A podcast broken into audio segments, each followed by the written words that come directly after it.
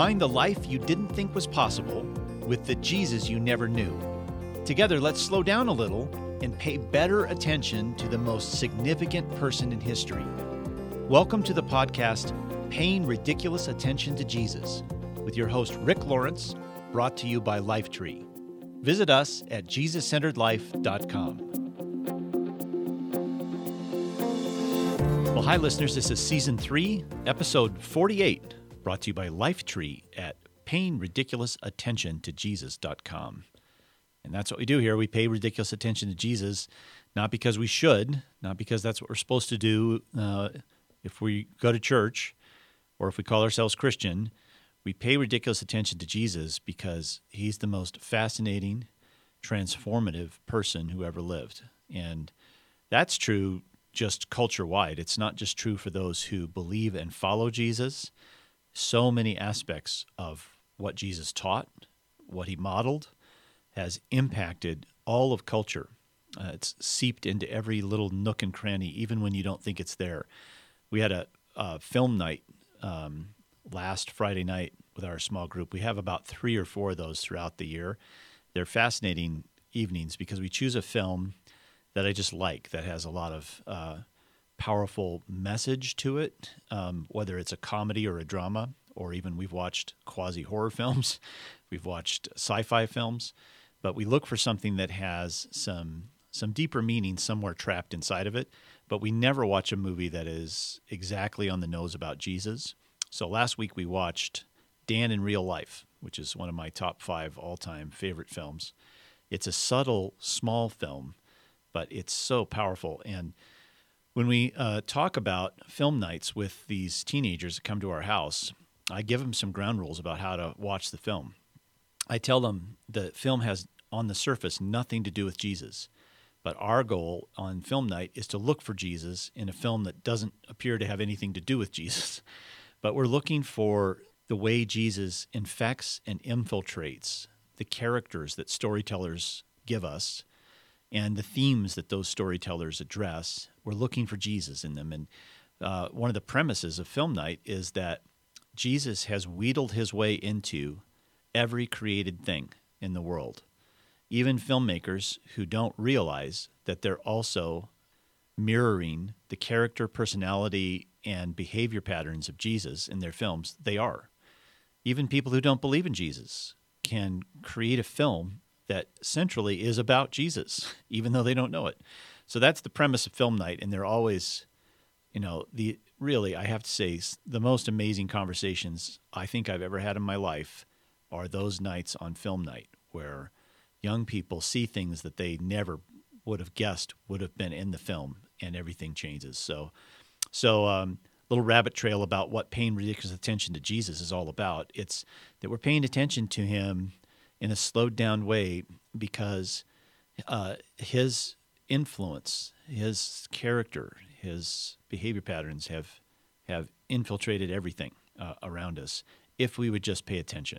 So today we're continuing concluding our month-long focus on reinventing the basics. And our goal here has been to highlight and spotlight a few things that we wouldn't normally think as basics in our life of following Jesus, and, of course, tracking them back to how Jesus modeled those things, because we are, after all, paying ridiculous attention to him, not to us, particularly. So the whole week, the whole month, we've been exploring some surprising basics, I would call them. We explored the role of music in our life, the role of silence, and last week, the role of laughter. And today we're going to conclude on focusing on something that actually isn't overlooked. We talk about it a lot, and we do this a lot, but it's been confined and reduced to one particular way of expressing this basic, and that basic is worship. We call it worship, and as soon as I say the word, I know what you're thinking. You're thinking about singing and about worship songs and about the worship time at church, what always happens at the start and at the end of church. Somehow we have figured out that formula is the only formula we can follow. So when I say worship, we think singing, but worship really is just one expression of worship is singing. but that one expression has overtaken the whole meaning of the word. Worship is really, when you come right down, when you boil it down, is simply mirroring back to Jesus the truth about who he is. We're just reflecting back to Jesus the beautiful truth about who he is. And that isn't only confined to singing. So that's what we're going to explore a little bit today, and I want to start in a kind of an unusual way. I mentioned the small group that I lead and the film night we had last Friday. Last night we met for our regular gathering, and every time we meet, I create a new way of exploring the heart of Jesus. That's all we do in that group. We don't do anything else. We simply explore the heart of Jesus from about 15,000 different angles. Actually, we're not up to 15,000 yet. I think last night was our 100th experience of going after the heart of Jesus. But last night, the title I gave to our pursuit and our exploration of Jesus was Jesus and His BFFs, meaning Jesus and His close collection of friends. Jesus obviously loved every person in front of Him, no matter who it was. But He, like us, had a close group of friends.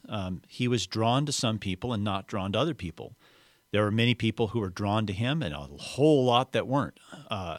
So that's kind of like our life, too. We have our own circle of friends. And what we were exploring last night was, well, what drew Jesus to His closest friends and what drew those people to Him? What were the factors? Just like in any friendship. So, and I told them the story last night of how my wife and I first developed a deep and lasting friendship before we ever married. I've mentioned on the podcast before that my wife, Bev, and I were engaged 3 times, and do the math. You get the picture that the 2 of those did not work out, and both times, it was Bev who ended the engagement. And I told them last night, they've heard some of our story before and why that happened. And the short answer to that is, we were both pretty, messed up people who looked good on the outside. And we needed a lot of growth and help in order to move toward a deeper commitment like marriage. And some of those deeper issues that we had, we weren't even obvious to us, except within the context of a growing relationship, they surfaced. So, but I explained to them that after the second broken engagement, you would think that if the person you've been engaged to twice already has said no somewhere along the line, that it would be time to move on. And I told myself, I have got to move on or else there's something wrong with me. I need to, this is just not going to work out, and I need to turn the page in my life and focus elsewhere. And that's what I was doing for about 6 or 8 months after the last engagement broke. And then I saw Bev at the wedding of a mutual friend, and she came up to me and very honestly, very vulnerably said, hey, I miss our friendship. Do you think we could at least meet for coffee? And on the outside, I gave her the impression that I was stubbornly not going to do it because I had said to myself, I need to move on from this. So I didn't want to be open to that suggestion on the outside. But on the inside, I felt exactly the same thing, that I missed our friendship. And so eventually in that conversation, I said, yes, we can meet for coffee. And we had that first time we met again was a 2-hour conversation. It just felt just so much right. Like, this friendship is deep and it's never going to go away. And I can't really envision my life without this person in my life. And she felt the same way. And eventually, glory be, Eureka, we actually got married. We did have people show up at our wedding who were secretly convinced that this would be quite the spectacle because they were giving 50-50 odds that Bev would say no at the altar. And in fact, Bev reminded the group last night, and I forgot about this myself, when the pastor said, will you take this man? She paused before she said, I do. And she said she could hear the little gasps in the people who had come to the wedding wondering, oh no, is this going to be it? She explained, though, I paused because I was trying to drink it in, but yeah, nevertheless, who knows? But I was trying to say that my friendship with Bev was the platform and foundation for a marriage that's now 28 years old.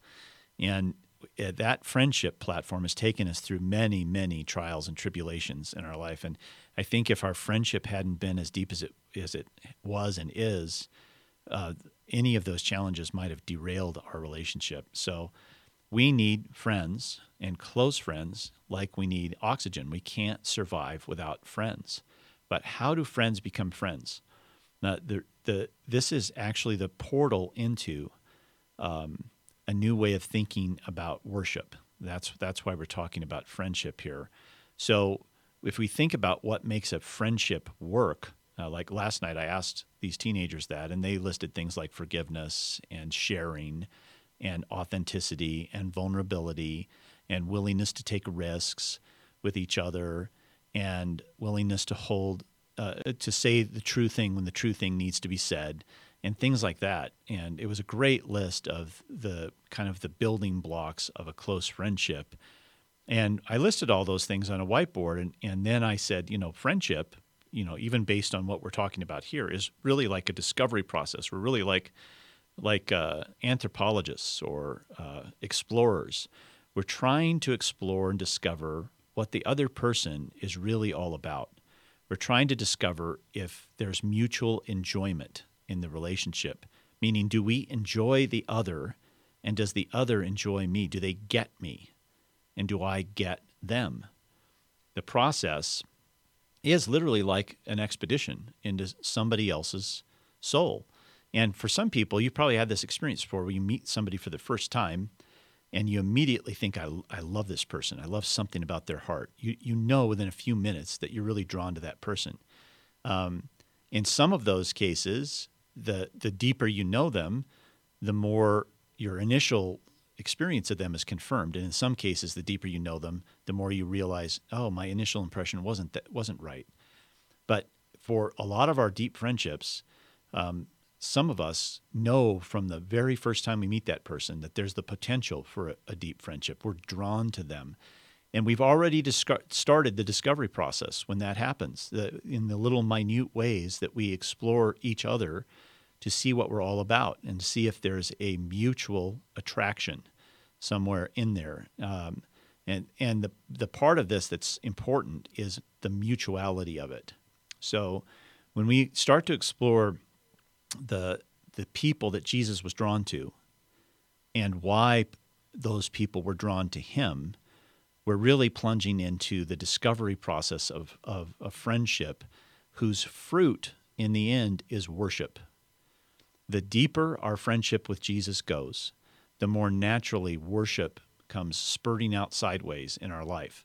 Not all of that worship comes spurting out into singing, by the way. We'll talk about that toward the end of this episode.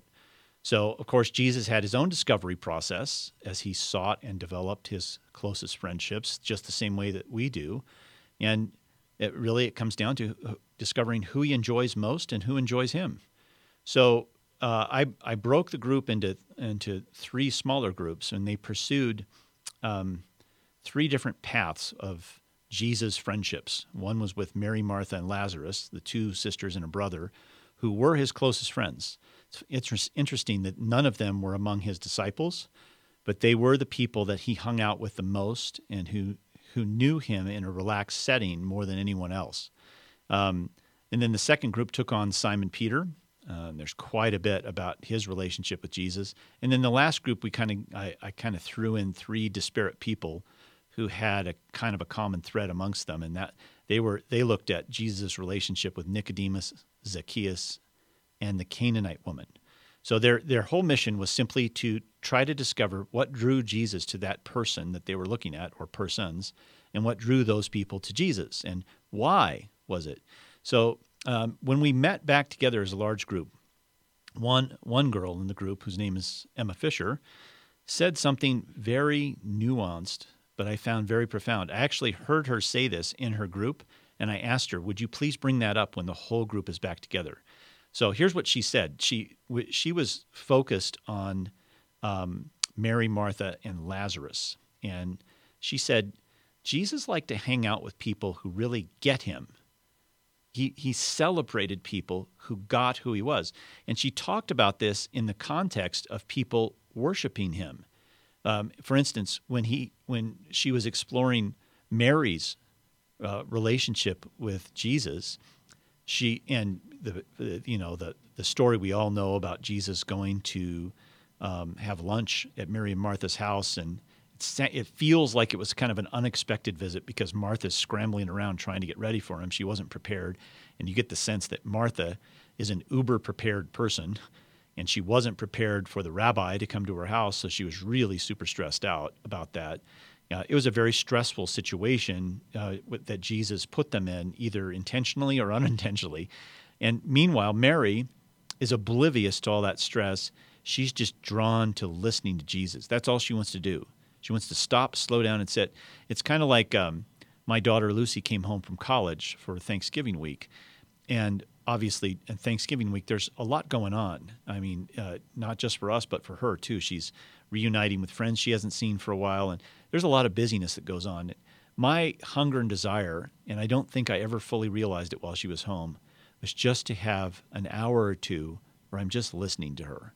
I just want to hear her heart, and that didn't happen over Thanksgiving. I hope it happens over Christmas. But this is the motivation Mary had. She just wanted to connect with Jesus' heart. And what Emma, the girl in our group, was noticing is that when Mary treated Jesus with a sense of worship and awe even, she was recognizing the truth about who he is. And we made the point last night as we discussed this that, of course, our closest friends are also most often the people who get us the best. They really get what we're about. They appreciate us is another way of saying it. You can go through a lot of your life feeling sort of taken for granted and unseen. But what happens when somebody shows you that they see who you are and they reflect back to you the impact of who you are on their life, and they, in one way or another, express their gratefulness for who you are? Well, it's hard not to be drawn to that person. And when Jesus had people around him who understood the truth about who he was and expressed that truth by worshiping him, he delighted in it. He encouraged it. He wanted more of it. He was pretty out there, pretty bold about saying, yeah, I think this is a great thing that you're worshiping me right now. Why?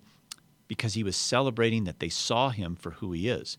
When you see the heart of God and how beautiful it is, and worship comes out of you naturally toward that, you're really reflecting back to God the truth about who he is. And who doesn't love that? Just because he's God doesn't mean that he doesn't enjoy people reflecting back the truth about who he is. So, Jesus celebrates people who get him. So let's take a quick look at three people that I think would be interesting for us to focus on. One of them, the Canaanite woman, I've already mentioned, but we'll go into greater depth with her. But let's start with the centurion in Matthew chapter 8. So I'll just read to you this little section of Matthew chapter 8. It's verses 5 through 13. And I want you to think about, what does the centurion get about Jesus that maybe others don't? What does the centurion get about Jesus that others don't? And what fruit does that produce in him? So here we go, starting with verse 8. When Jesus returned to Capernaum, a Roman officer came and pleaded with him, "Lord, my young servant lies in bed, paralyzed and in terrible pain." And Jesus said, "I'll come and heal him." But the officer said, "Lord, I'm not worthy to have you come into my home. Just say the word from where you are, and my servant will be healed. I know this because I am under authority of my superior officers, and I have authority over my soldiers. I only need to say, 'Go,' and they go, or 'Come,' and they come. And if I say to my slaves, 'Do this,' they do it." When Jesus heard this, he was amazed. Turning to those who were following him, he said, "I tell you the truth, I haven't seen faith like this in all of Israel. And I tell you this, that many Gentiles will come from all over the world, from east and west, and sit down with Abraham, Isaac, and Jacob at the feast in the kingdom of heaven. But many Israelites, those for whom the kingdom was prepared, will be thrown into outer darkness, where they'll be weeping and gnashing of teeth. Then Jesus said to the Roman officer, "Go back home. Because you believed, it's happened." And the young servant was healed that same hour. Let's just point out a few things here from this encounter. First of all, the Roman officer obviously is a man of great power and influence. It's good to not forget this. He's an officer in the occupying army of Israel. So if this was happening during World War II, and let's say it happened in Poland, this would have been a Nazi officer approaching Jesus in an occupied territory, if you assume that Jesus was Polish. So this would have been a Nazi officer approaching Jesus, one of the occupied citizens of this country, and asking him for help in a very humble way. And going even further, he lays down his authority to say, "I'm not even worthy for you to show up in my home. I get who you are, and I get who I am." And you can hear a kind of remorse in his voice as well, relative to how he sees himself. He knows that Jesus is higher. He for whatever reason, senses and acts on the fact that Jesus has the authority of God. Not just he's a good teacher or sometimes happens to heal people or do these kind of crazy miracles. The centurion is treating him like God. And so when Jesus says, "I tell you the truth, I haven't seen faith like this in all of Israel," when Jesus says faith, he's not talking about, hey, this Roman officer got the formula right. Yeah, he said the right words and he cast the right spell. That's not at all what Jesus is saying. When he mentions faith here, he's saying the faith of the Roman officer was faith in Jesus' heart and the truth about who he is. He was treating Jesus exactly as he really was, when so many people did not. And Jesus goes on to say, hey, Gentiles are going to come from all over the world, and they're going to be there with me in the kingdom of heaven. And a lot of Jews who think they have a pass because they're the chosen people, they're not going to be there. And the reason why is that when a Gentile, like this Roman officer, believes in who I am, reflects back who I am, that really is the entry point into the kingdom of God. And just because you're a Jew and a quote-unquote chosen one, if you don't believe in who I am, then by extension you don't believe in the God that you say you do, because I have come from him, and the only things I do are the things he gives me to do, and the things that I am right now saying and doing, I've all seen in him first. So if you don't believe in me, you don't believe in him. So this Roman officer is really, what he's fundamentally doing here is worshiping Jesus. And Jesus is amazed by his worship. His worship is reflecting back to Jesus the truth about who he is. And at its core, our worship in our life, we are worshiping whenever we reflect back to Jesus the truth about who he is, either by what we say or by what we do. And in this case, the Roman officer is doing both. He's saying, I believe you can do this because I'm a man under authority, and I get that your authority extends to over the unseen world, over sickness and the demonic forces in the world. You have authority over everything. I get it. And I know when I exercise my authority, this is what happens, so I'm just asking you to exercise your authority. I get who you are. So he's not only saying the right things, he's doing the right things.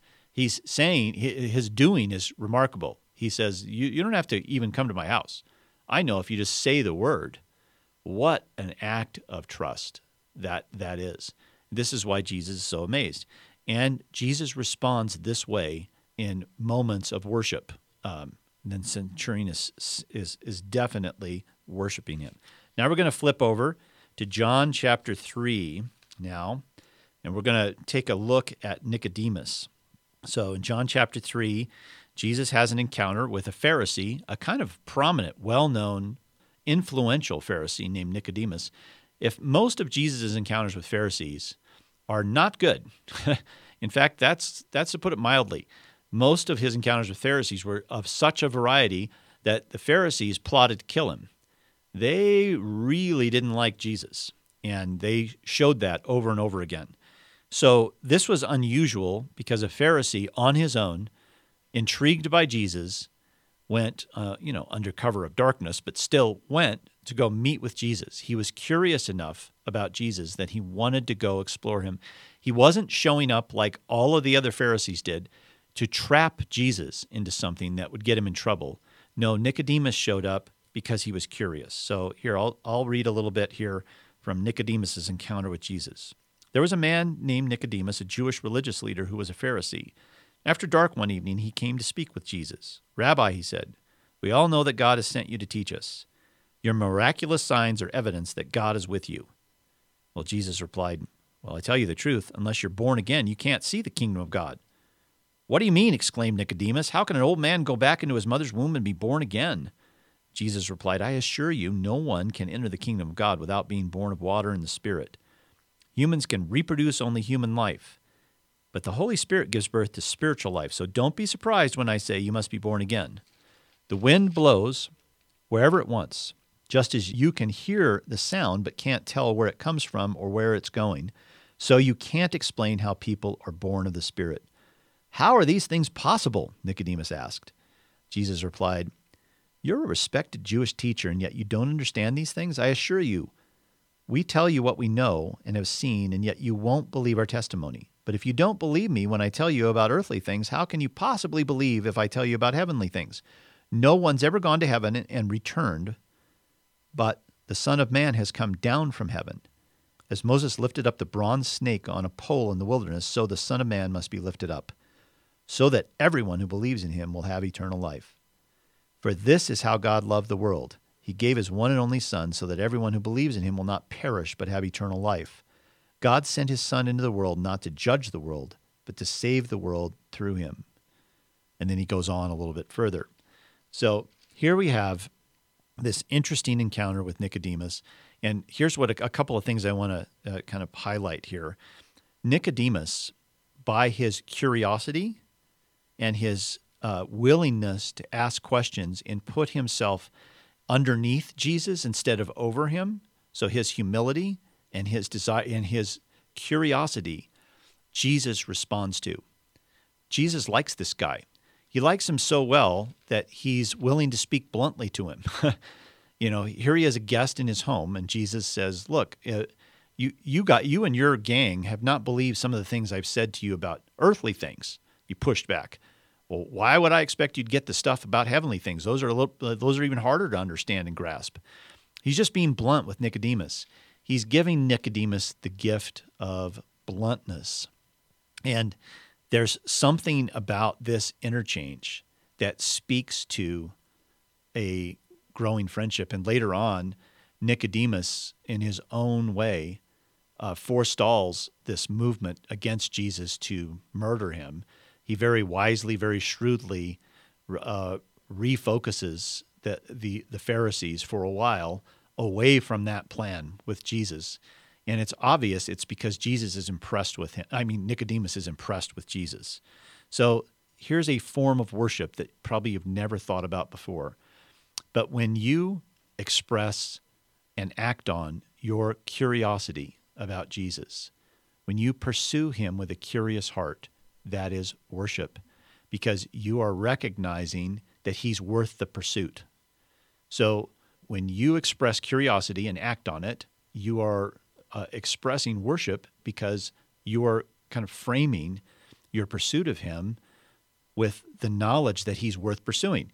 If you think about the two little parables that Jesus told, the parable of the hidden buried treasure and the parable of the pearl of great price, both parables are about people who recognized a treasure right in front of them that everyone else had passed by or missed, that they had slowed down to appreciate the value of the treasure, and that's why they ended up sacrificing everything for that treasure. So here, the same thing is happening with Nicodemus. Nicodemus risks his reputation, his standing with the other Pharisees, and even his own standing as a religious leader to pursue the treasure that he tasted in Jesus. He risks to pursue it. And these two little parables that Jesus tells are really about, will you slow down and be curious enough to properly value the treasure that's in front of you. We'll talk a little bit more about how you can do that on our daily basis in just a moment. But we're going to go to one last person to look at their encounter. And this is, I've mentioned before, this is my favorite encounter of all of Jesus' encounters with people. This is by far my favorite. I love it. I think it's so profound. And we'll find it in Matthew 15, Jesus-Centered Bible. The heading is The Faith of a Gentile Woman. So let me just read this and then we'll talk about it for a second. Jesus left Galilee and went north to the region of Tyre and Sidon. A Gentile woman who lived there came to him pleading, "Have mercy on me, O Lord, Son of David, for my daughter is possessed by a demon that torments her severely." But Jesus gave her no reply, not even a word. Then his disciples urged him to send her away. "Tell her to go away," they said. "She's bothering us all with her begging." Then Jesus said to the woman, "I was sent only to help God's lost sheep, the people of Israel." But she came and worshipped him, pleading again, "Lord, help me." Jesus responded, "It isn't right to take food from the children and throw it to the dogs." And she replied, "That's true, Lord, but even dogs are allowed to eat the scraps that fall beneath their master's table." "Dear woman," Jesus said to her, "your faith is great. Your request is granted." And her daughter was instantly healed. So a couple of things to point out here that maybe I haven't pointed out before. Here, Jesus' last statement to this woman is very similar to what he says to the Roman officer. Your faith is great. What is the faith? Did she get the formula right? Did she cast the spell the right way? Did she say all the right words? No. Her faith was getting the heart of Jesus. She understood, embraced, and acted on what she saw was true about the heart of Jesus. And here's something that maybe you've missed when you've heard or read this story before. When Jesus says to her, responding to her request for her daughter to be healed, I was sent only to help God's lost sheep, the people of Israel, the next line says, she came and worshipped him, pleading again, "Lord, help me." So the way in which this woman worshipped Jesus was to not give up after he told her, "No, I'm not going to do it." She didn't stop and sing a worship song and then plead with him to heal his daughter, to help her. No, what this is saying is the form of worship that she offered Jesus was this tenacious trust in him, that I'm not leaving here because I know who you are and I know what you can do and I know you can help my daughter. I don't care if you only came for the children of Israel. I don't care. I'm not going anywhere. And my form of worship is to persevere with you right now. I'm going to persevere in my trust with you. And when she did that, Jesus pushed back again. He said, "It's not right for me to, take food from the children and throw it to the dogs." Once again, she worships him with her reply, which is extraordinary. Even the dogs get the crumbs off the master's table. And Jesus lights up at this and says, "Oh my gosh, your faith is great." He's again responding to her act of worship, which is to reflect back to him the truth about who he is and act on it. So, three different encounters, all, I'm making the case, infused by worship. So how can we do that more often in our everyday life? Let's get outside of the thought that worship is simply about singing and just talk a little bit about other ways that are natural, can be natural and rhythmic in our life, where we can express our worship to Jesus in a kind of a organic way. So number one, read a stretch of Jesus longer than you typically do. What I mean by that is choose a chapter, for instance, in one of the Gospels and read it from end to end. Choose one that has a lot of red in it, where Jesus is talking a lot, and just read it from end to end at one sitting. And as you read, so the reason for this, by the way, is typically in the church, we take little chunks out of our Bible reading. We use scripture passages, we use verses to illustrate a teaching point or a study point. And that's actually not the way the Bible was intended to be read. It's a narrative. And so when I say read a longer stretch than you typically would do, that includes Jesus. John chapter 5 is a great example, for instance. So what you do when you're reading a longer stretch is you're savoring what you're reading. You're trying to get inside the heart and mind of Jesus by paying better attention to what he's saying and why he's saying it, or what he's doing and why he's doing it. You're constantly asking yourself the question, what is he doing and why is he doing it? And when you do that, you end up hitting what I call speed bumps, where something will kind of just stick out to you and make you want to slow down. For instance, in John chapter 5, here's a few speed bumps that I encountered just the other day when I was reading through the whole chapter.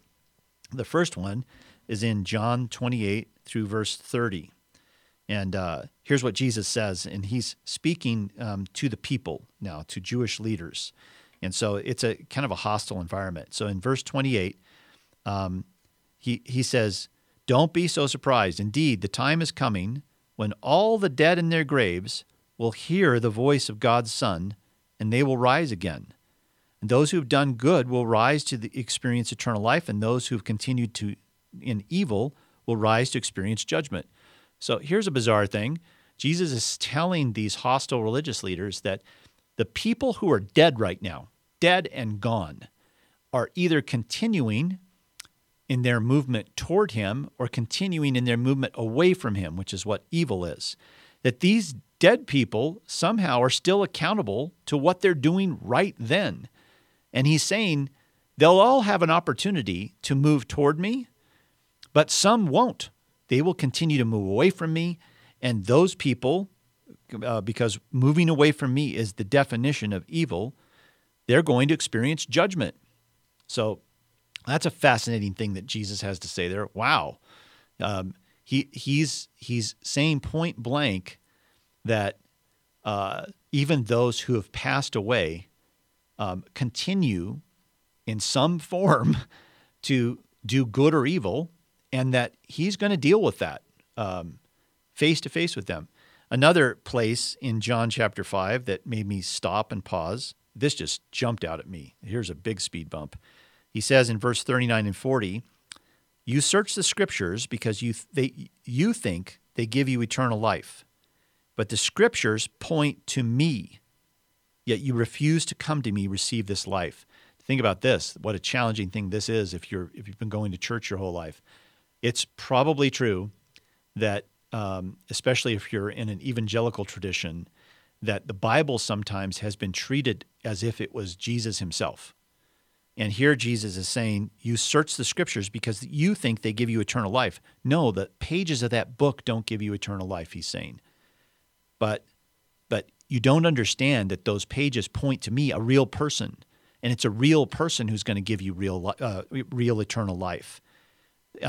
But you refuse to come to me. Even though the Scriptures clearly are pointing to me, you won't come to me. You'll stay with the book. So another challenging thing that Jesus says, he's really saying, come to me. Let the book point to me, but don't let your pursuit of me stop at the book. Come and experience me directly. So this practice of just slowing down, reading a bigger chunk of Jesus, paying attention to the speed bumps because you're asking, what is Jesus doing and why is he doing it? And you slow down to consider what I just did. Wow, that's amazing what Jesus is saying here. Then out of that response, you simply recognize the beauty of who Jesus is. So everything I just said just now, my amazement at Jesus and my amazement at what he does and says is worship. It's my way of pausing in the middle of the day to recognize how unique and beautiful he is. And that's what you do. When you come to a speed bump and something emerges and surfaces for you that's beautiful and true about Jesus, you simply reflect back to him what you just experienced, either silently or aloud. That is a form of worship that you can do whenever you crack open the Bible. And I'd encourage you, as we're heading into Advent here, to take at least one time a week where you read a longer stretch of Jesus. Slow down, experience the speed bumps. This whole process can take 10 minutes or less. Actually, it's not a lengthy process, but to slow down means to take your time, to savor what you're reading. So idea number 2 Again, especially because we're entering into the Advent season, we're already there, really, and we all know what a stressful time that is. And next week's podcast, by the way, will be Steph Hilberry and I talking about, we're going to kick off a kind of a month-long series on the Advent from a totally different perspective than you're used to. And our first one out of the gate will be to talk about Jesus and stress. The stress we experience around the holidays is unmatched through most of the rest of the year. And so we'll talk about what is Jesus' response to stress and how does that help us in the midst of our very real circumstances. So that'll be next week's podcast. But idea number 2 here is to monitor your stress level. And when you recognize that you're in stress right now, you have that gut tightening of the feeling, or you wake up at night and you're worried about something, this practice is very simple. You simply stop to remember how big He is and how relatively small the things we're worried about really are. Here's the deal, especially at night, our worries and challenges become huge. It's like the night is a magnifying glass. It magnifies all of these things and overshadows the bigness of Jesus. My pastor at my church, Scotty Priest, gave a great sermon on Sunday, and one of the illustrations he used was how we tend to look at the binoculars either from the small end or the big end. If we look through the small end of the binoculars, everything we see is bigger than it really is. But if we look through the wide end of the binoculars, everything is smaller than it really is. And he was suggesting that a life of following Jesus is really about looking through the binoculars from the big end, so that everything really is smaller than we make it out to be. It's not as magnified as it is. So when you feel your stress level going up, a form of worship is to simply stop, remind yourself how big and good He is, that He's the one who promised that He's numbered every hair in your head, that He's the one who's promised that if you're attached and connected to Him, there's nothing you can't do. And He's the one that promised that nothing is too big for Him, and therefore nothing in your life is too big for Him. Just stop and remind yourself of that truth. Think about those binoculars and turn them around and look through the big end at your situation. That's an act of worship. Number 3 idea is to simply recognize your idols and turn away from them and toward Jesus. When you do that, that's worship. So a friend of mine told me recently that Jacques Ellul, the great 20th century philosopher and Frenchman who wore many hats, theologian, mayor of a city, all kinds of things, great thinker, he wrote about how Western culture has made death an idol, which is fascinating to me. We basically frame death as bigger and more important than anything else, even above the very clear instructions Jesus has given us about that we're living eternal life right now, that our life goes on forever. And if that's the case, if that's true, then when we live like that, we're worshiping Him. We're believing in the truth that He's told us. And we're not so much concerned about death as our default setting. So that's an idol. But other idols could be, are your kids an idol? Especially here at the holiday time, is pleasing your kids an idol in your life? Is your car, your status, or your professional accomplishments, are those an idol? An idol is really anything you value more and trust more than Jesus. So how about your need to organize or control or plan? Is that an idol? Well, tell yourself, and you can say this directly to your idol as well, it's wrong to worship you, idol. Jesus, I now turn to worship you. So when you sense that something has become an idol, you simply stop, pause, name the truth. Hey, it's wrong to worship you, idol, and I'm going to turn away from you now. And Jesus, I worship you now. Jesus, you are more important and more trustworthy than the thing that I was believing in. That's a way to worship Jesus. Number 4 is read a great book, especially during this holiday time when people often have more time off from work. I know it sounds counterintuitive when you've got all this stuff going on, but maybe during this holiday time or shortly after, you decide, I'm going to read a book that unveils the real Jesus. So outside of the Bible, read a book that draws you to Jesus as He really is. Not every book about Jesus is really about Jesus, by the way. There's You'll discover this quickly, that the Jesus of the Bible is not always well represented by popular Christian writers. But here are four books that I could suggest for you to read during this time. Beautiful Outlaw by John Eldridge is a fantastic book about the truth about Jesus. Similar, Jesus Mean and Wild by Mark Galli is a great kind of exploration of the edge part of Jesus. Really reveals a major part of his personality that will, after you've read this book, you'll want to worship him. Another book in that realm is John Ortberg's Who Is This Man? I think it's the greatest book about the impact of Jesus on the world that I've ever read, and it will produce worship as you're reading. And, of course, you can read my own Jesus-Centered Life, which is a foundational book about what it means to live a life that is magnetically orbiting around Jesus. And much of that book is really about why orbiting around Jesus is a natural outcome of getting to know him as he really is. The last thing, idea number 5, is breathe your worship to him all day long. Meaning, instead of making worship a separate compartment, simply breathe that worship out to him all day long.